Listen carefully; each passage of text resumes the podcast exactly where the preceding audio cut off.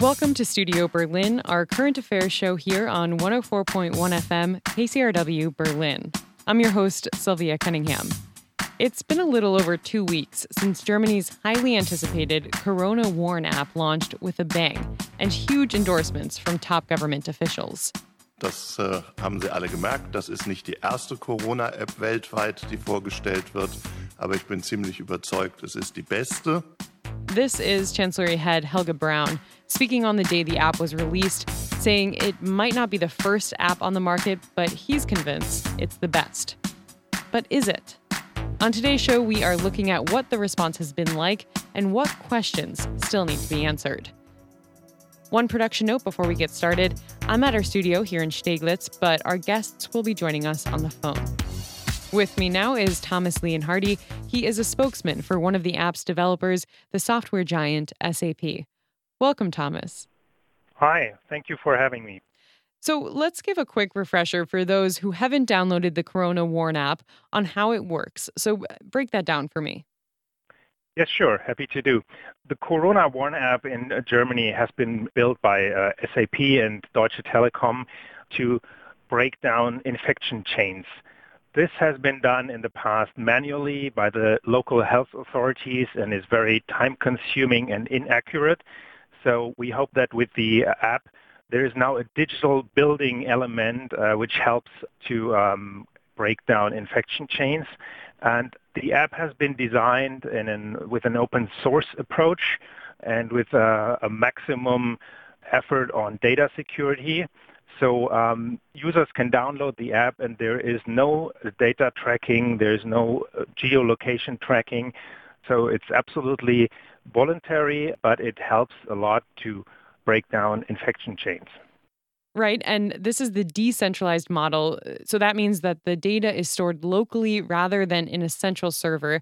That is a centralized model, which some other countries are using. We'll talk about that later.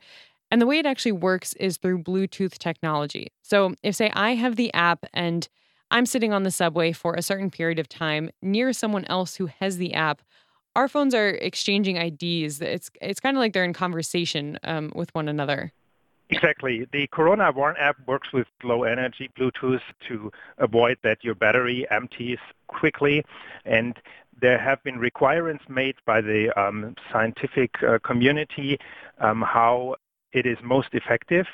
And the requirements are that if you are in contact with a person and you're uh, closer than two meters over the course of fifteen minutes or longer, then you have a high risk to be infected from this person if this person is COVID nineteen positive. And you mentioned the battery life and that the app is designed to not be such a power drain, but we have seen some complaints from users who say it does take a fair bit of their phone's battery. Are there plans on the developer's end to um, reduce that? Our research shows, and also independent research from computer scientists in Germany, that the a battery is not very much affected. What I mean with not very much is it's between three or maybe ten percent more than uh, of normal use. And it also depends on how people use their phones. If you have your Bluetooth connection on and you use your earphones as well or something else, the battery drains quicker, of course. So uh, all in all, we can say um, that the battery life is not exceptionally strong affected, and uh, we think it's worse to fight the corona pandemic. And as far as minimum device requirements go, for iPhones, you need I O S thirteen point five, and um, for Androids, you need at least Android six. So that does rule out people who have some older smartphone models. Why is there this higher requirement? Well, to be honest, this is a question um, you would have to ask the hardware manufacturers, and it's about iOS and Android, actually, uh, from Apple and Google. Um, they had to set a standard from where this app will work, and they have set it the way that it works only for um, the newer generations of the phones. But um, there are a lot of research has been done, and we can say that we reach, according to the German Digital Association, around fifty million users in Germany, which is really a lot, and uh, that's what I can say about that. So when you have the app, the color you want to see on your screen is green because green means you haven't been in contact with another app user who has tested positive for COVID nineteen. But walk me through what happens when my screen turns red. What do I do next?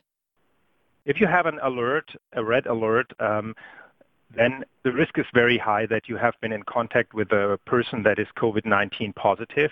So you should then contact immediately your doctor um, or your local health authority, and they will send you then to a test center and you will get tested. And if you are COVID nineteen positive too, then you can voluntarily upload this information into the app, and then all the other possible contact persons will be uh, alerted that they have been in contact with you. Initially, the app was only available on the German App Store and uh, German Google Play. That has now started to change. It's being rolled out onto other countries' app stores, the Netherlands, Belgium, Romania, Bulgaria. There are several others. That's just a few. But w- what's the holdup with just releasing it on all app stores? Well, um, the Robert Koch Institute, as the publisher of uh, the app, evaluates this all, um, and there has been a few legal restrictions and data security restrictions, but the Robert Koch Institute is evaluating country by country and plans to issue this German app on, on more app stores in other countries. So in parallel to the development of the app in Germany, um, all partners have developed an interoperability concept for apps uh, with a decentralized architecture in Europe. And this concept will be refined now with the expert in the European Union e-health network. So together with the E U Commission and, and the member states in the E U, all partners will uh, further develop and implement the concept in the next forthcoming times. But how would that work with a country like France that uses a, a centralized model? That's a really good question. And uh, the interoperability with France, which follows a centralized model, has to be discussed uh, with all partners, and it has to be seen which solution can be found for that. And who is this app for? I mean, for example, what kind of efforts are there to reach non-German speakers in the country?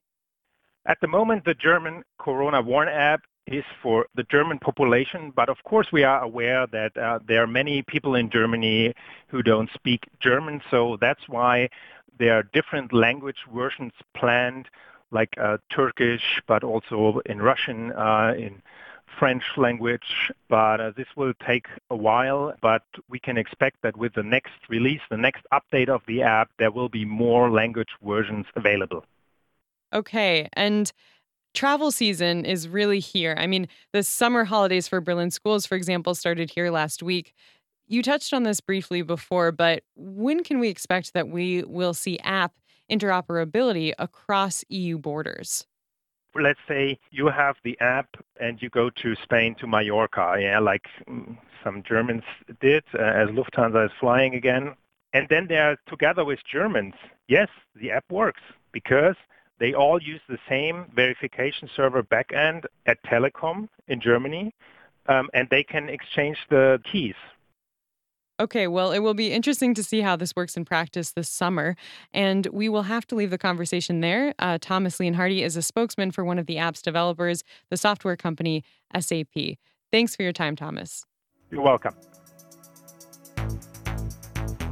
More than fourteen million people have downloaded the Corona Warn app since its launch in mid-June. And one of them is Günter Voss. He is a seventy-year-old retiree and coordinator of the Senior Computer Club in Berlin Mitte, which has been around for more than a decade. Günter Voss joins me on the line now. Hi, Günter. Good to have you. Hello. Günter, the Senior Computer Club is a place for you to share your tech expertise with fellow seniors. What are you teaching? I mean, what's your goal? We are striving to get as many senior citizens as possible online. Our goal is to get them excited and show that it can enrich their lives. These days, media literacy means more than just switching the computer on or off. We're talking about smartphones and tablets too. Media literacy is like planning for retirement in a sense. It's securing our future. Medienkompetenz ist Altersvorsorge. And Günter, what convinced you to download um, the Corona Warn app? For me, For me, the data protection aspect of this app was very important. And in my view, the highest accolade this app could get was that the Chaos Computer Club didn't take issue with it. It had no complaints. Right.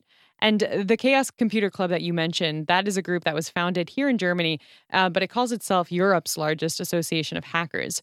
So, Günter, you are seventy years old, and you belong to an age group that is at a higher risk of contracting the coronavirus. You have this app. Do you feel safer somehow now that you have it than you did before? Has it given you some sense of security? This app is a tool. It doesn't offer protection against infection. What it does do is give you and officials the possibility of reacting a little bit faster. But my opinion is, and this is more pronounced in older people, that this is about social responsibility. I deliberately do not say social pressure. We shouldn't put pressure on people. We shouldn't make people feel that they're stupid for not downloading the app. But you should take responsibility for yourself and for society. During this pandemic, it became very clear that digital technologies will play an even bigger role in our daily lives. Do you think that this older generation is prepared for this new reality? Mehr oder weniger. More or less, every senior citizen must discover this on his own. As in, what kind of value does this technology have for me? And does it open the door for more opportunities? For example, I was twice now in hospital for a longer period of time, but I was still able to keep in touch with the outside world via these tablet and smartphone devices. I was able to stay in contact with our club members too. And we are already seeing that there's a kind of shift happening. Before, people used to say, nah, I don't need this, I don't want this. But now they say, actually, this could help me. Not just in terms of this pandemic, but also that this kind of technology and media literacy could help them improve their life. Günter Voss is the coordinator of the Senior Computer Club in Mitte. Thank you for your time. Vielen Dank für Ihre Zeit. Danke. You're listening to Studio Berlin here on K C R W Berlin. We're taking a short break, and when we come back, more on Germany's Corona Warn app. Stay with us. This is Ira Glass of This American Life. Oh my God. One thing I really like in a radio story. What's back there? Nothing. It looks empty. That's no, there's someone living back there. Is a mystery. I'm not going back there. There's somebody's hair. There's a head in there. There's a shrunken head right there.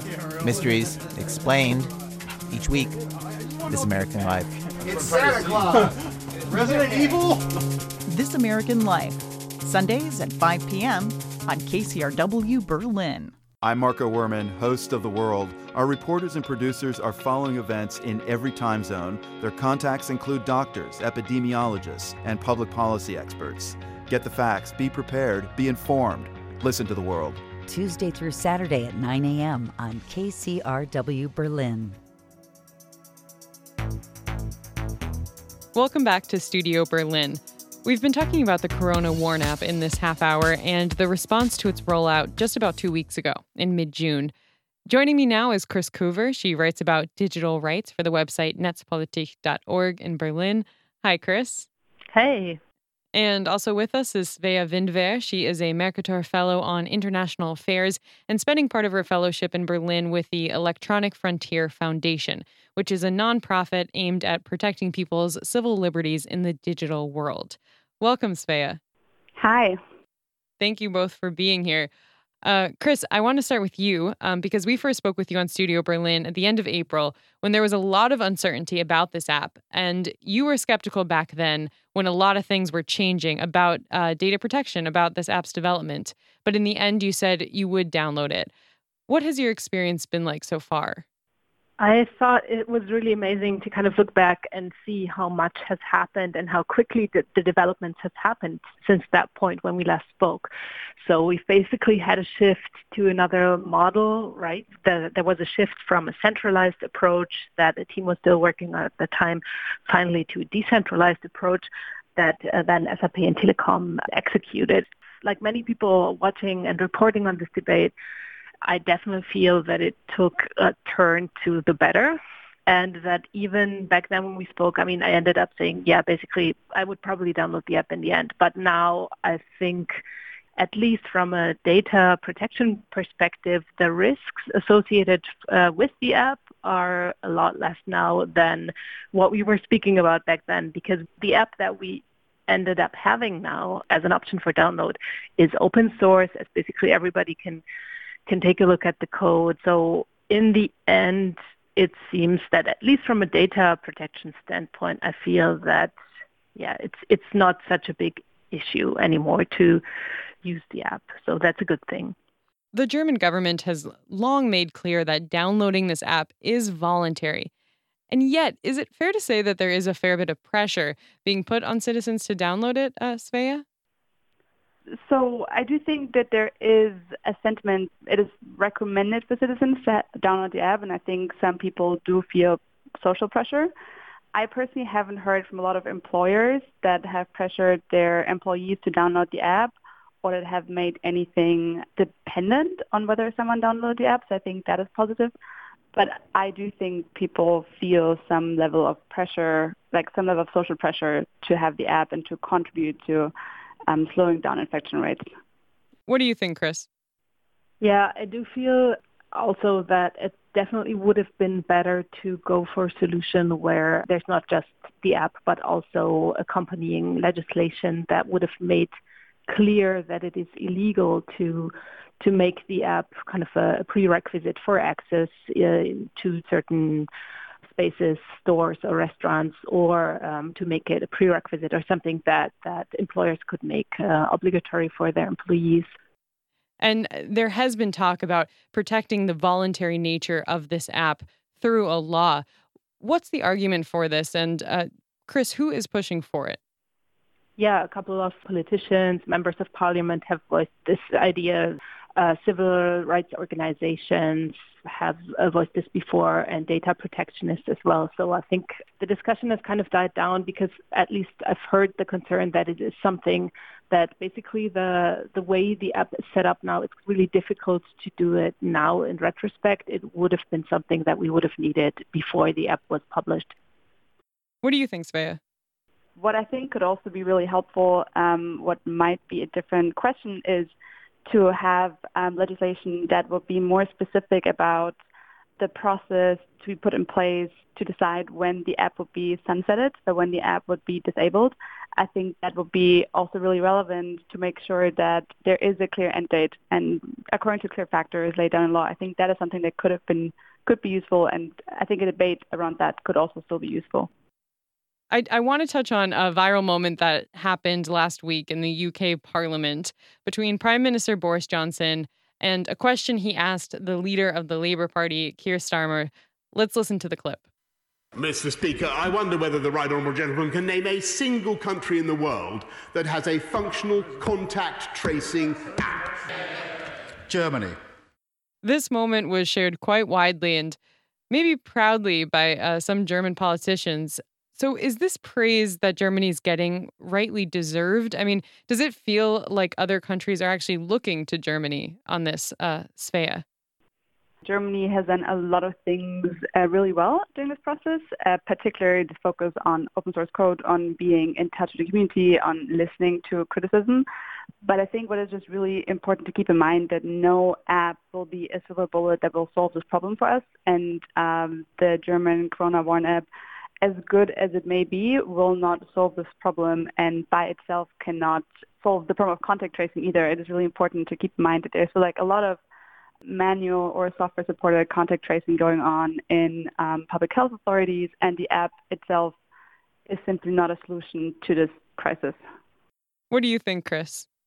Even this viral moment is kind of like all shifting the perspective a bit too far away from the limitations of this kind of technical solutions.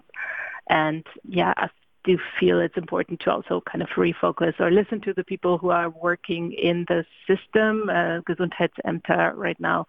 At least from what I've heard, most of them are pretty skeptical and are saying basically for the situation that we are in right now, the app is not making that much of a difference. I think it's important to kind of have this kind of reality check to see, okay, what are the two concrete like hotspots that we do have in Germany right now? One is the meat factory in Tönnies, where a lot of employees, almost all employees, um, have gotten infected. And the other one are certain houses in Berlin um, that are in lockdown right now that all seem to be members of the same uh, parish. And in both cases, I am not sure how many of the people affected there are actually have downloaded the app, are even able to download the app.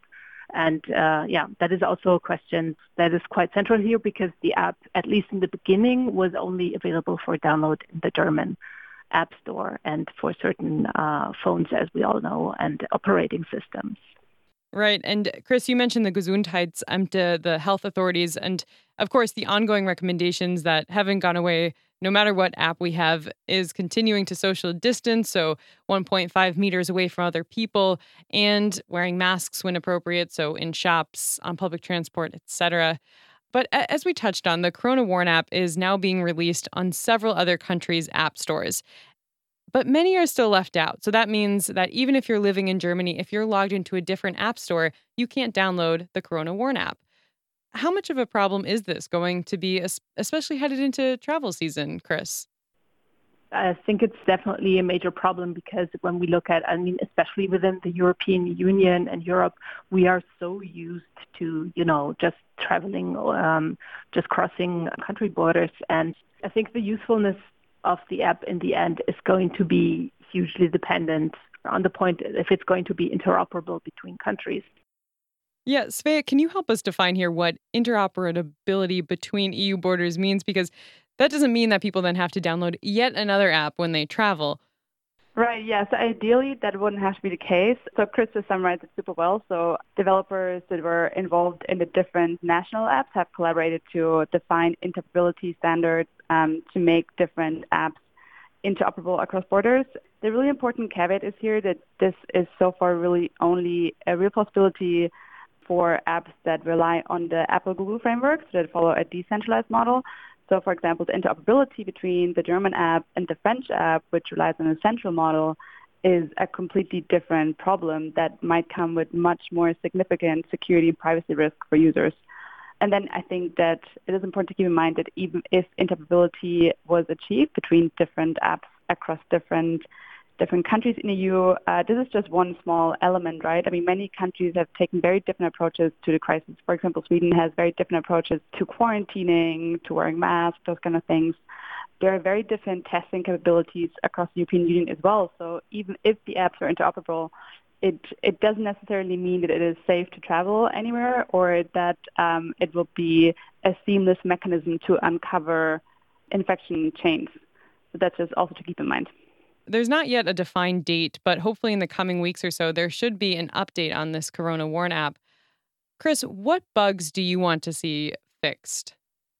I mean, right now, the initial idea was to kind of speed up the process by also connecting the different laboratories that do the testing to the app. But um, in the process, it kind of turned out that most laboratories are technically not equipped to do that. So the workaround that Telekom and S A P constructed for that is to have a phone hotline where, yeah, you have to call and then answer a few questions to make sure that you know you're not pranking the system, and are then handed a code um, that then allows you to kind of set your status to, hey, I'm infected.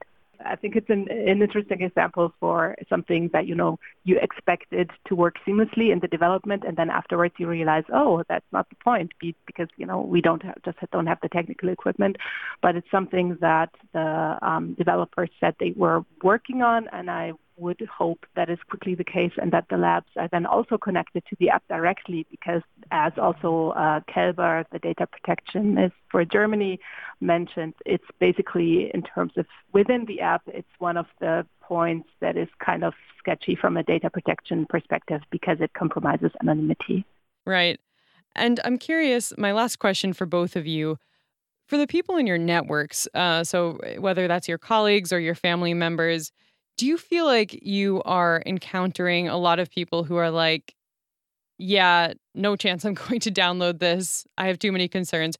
Or are you feeling like a lot of people are willing to download this app? Uh, Svea, let's start with you. Yeah, for sure. I have definitely heard concerns from people in my circle that are really worried about location tracking. So where I think this very initial debate about um, using location tracking software, that really stuck with them, um, and that makes them distrust the app in its current state that does not enable location tracking. And I have also heard a lot of people being concerned about the potential social ramifications. So the idea of this app creating sort of two different classes of people, those with the app that are known not to be infected, that can do certain things, and then those without the app that don't have that core sort of like, yeah, that can't prove that they're not infected, or that can prove that their risk is low, that they cannot do certain things. So that that is like a big concern for many people in my circle. Yeah, it seems similar to the discussion Health Minister Jens Spahn brought up a little bit back about a COVID nineteen immunity certificate where people could show they've already had the coronavirus and they have antibodies, which would allow them to then travel. It has the same sort of concerns attached. Chris, uh, do you have something to add? Yeah, that's a big point. And also from the kind of feedback that we're getting at Netzpolitik, or from reactions that I'm seeing on Twitter, there's also a huge amount of distrust towards Apple and Google, who are providing the technical infrastructure for this whole thing, because basically we are using their devices in order to do the Bluetooth tracing. So I've heard a lot of concern about, yeah, basically uh, they say they're not going to use that data, but on the kind of history, especially um, that we know that Google has, and the kind of monetization and the, the business models that these huge companies are using, is it really trustworthy? And some of it is really outright conspiracy theory, and some is kind of pointing towards maybe some things that were kind of irritating for people. For instance, on the Android app, when you're installing the app, it asks you to enable location tracking, which is really confusing because, I mean, a huge discussion was around this point that basically location tracking is something that the app should not and should never be using. It's a technical problem with the use of Bluetooth that you first on Android devices have to enable location tracking, but it kind of showed um, a lot of concerns and insecurities in this respect, and also a lot of distrust towards Google. I, I thought that was interesting. Well, unfortunately, we are out of time. Uh, Chris Köver writes about digital rights for the website netzpolitik dot org in Berlin. And Svea Windwehr is a Mercator Fellow on International Affairs here in Berlin. Thank you both for joining me. Thanks a lot. Thank you so much. Have a good day. And thank you for tuning in to Studio Berlin. Don't forget, you can connect with us on Facebook, on Instagram, and Twitter at K C R W Berlin. I'm your host, Sylvia Cunningham. We'll see you back here next week.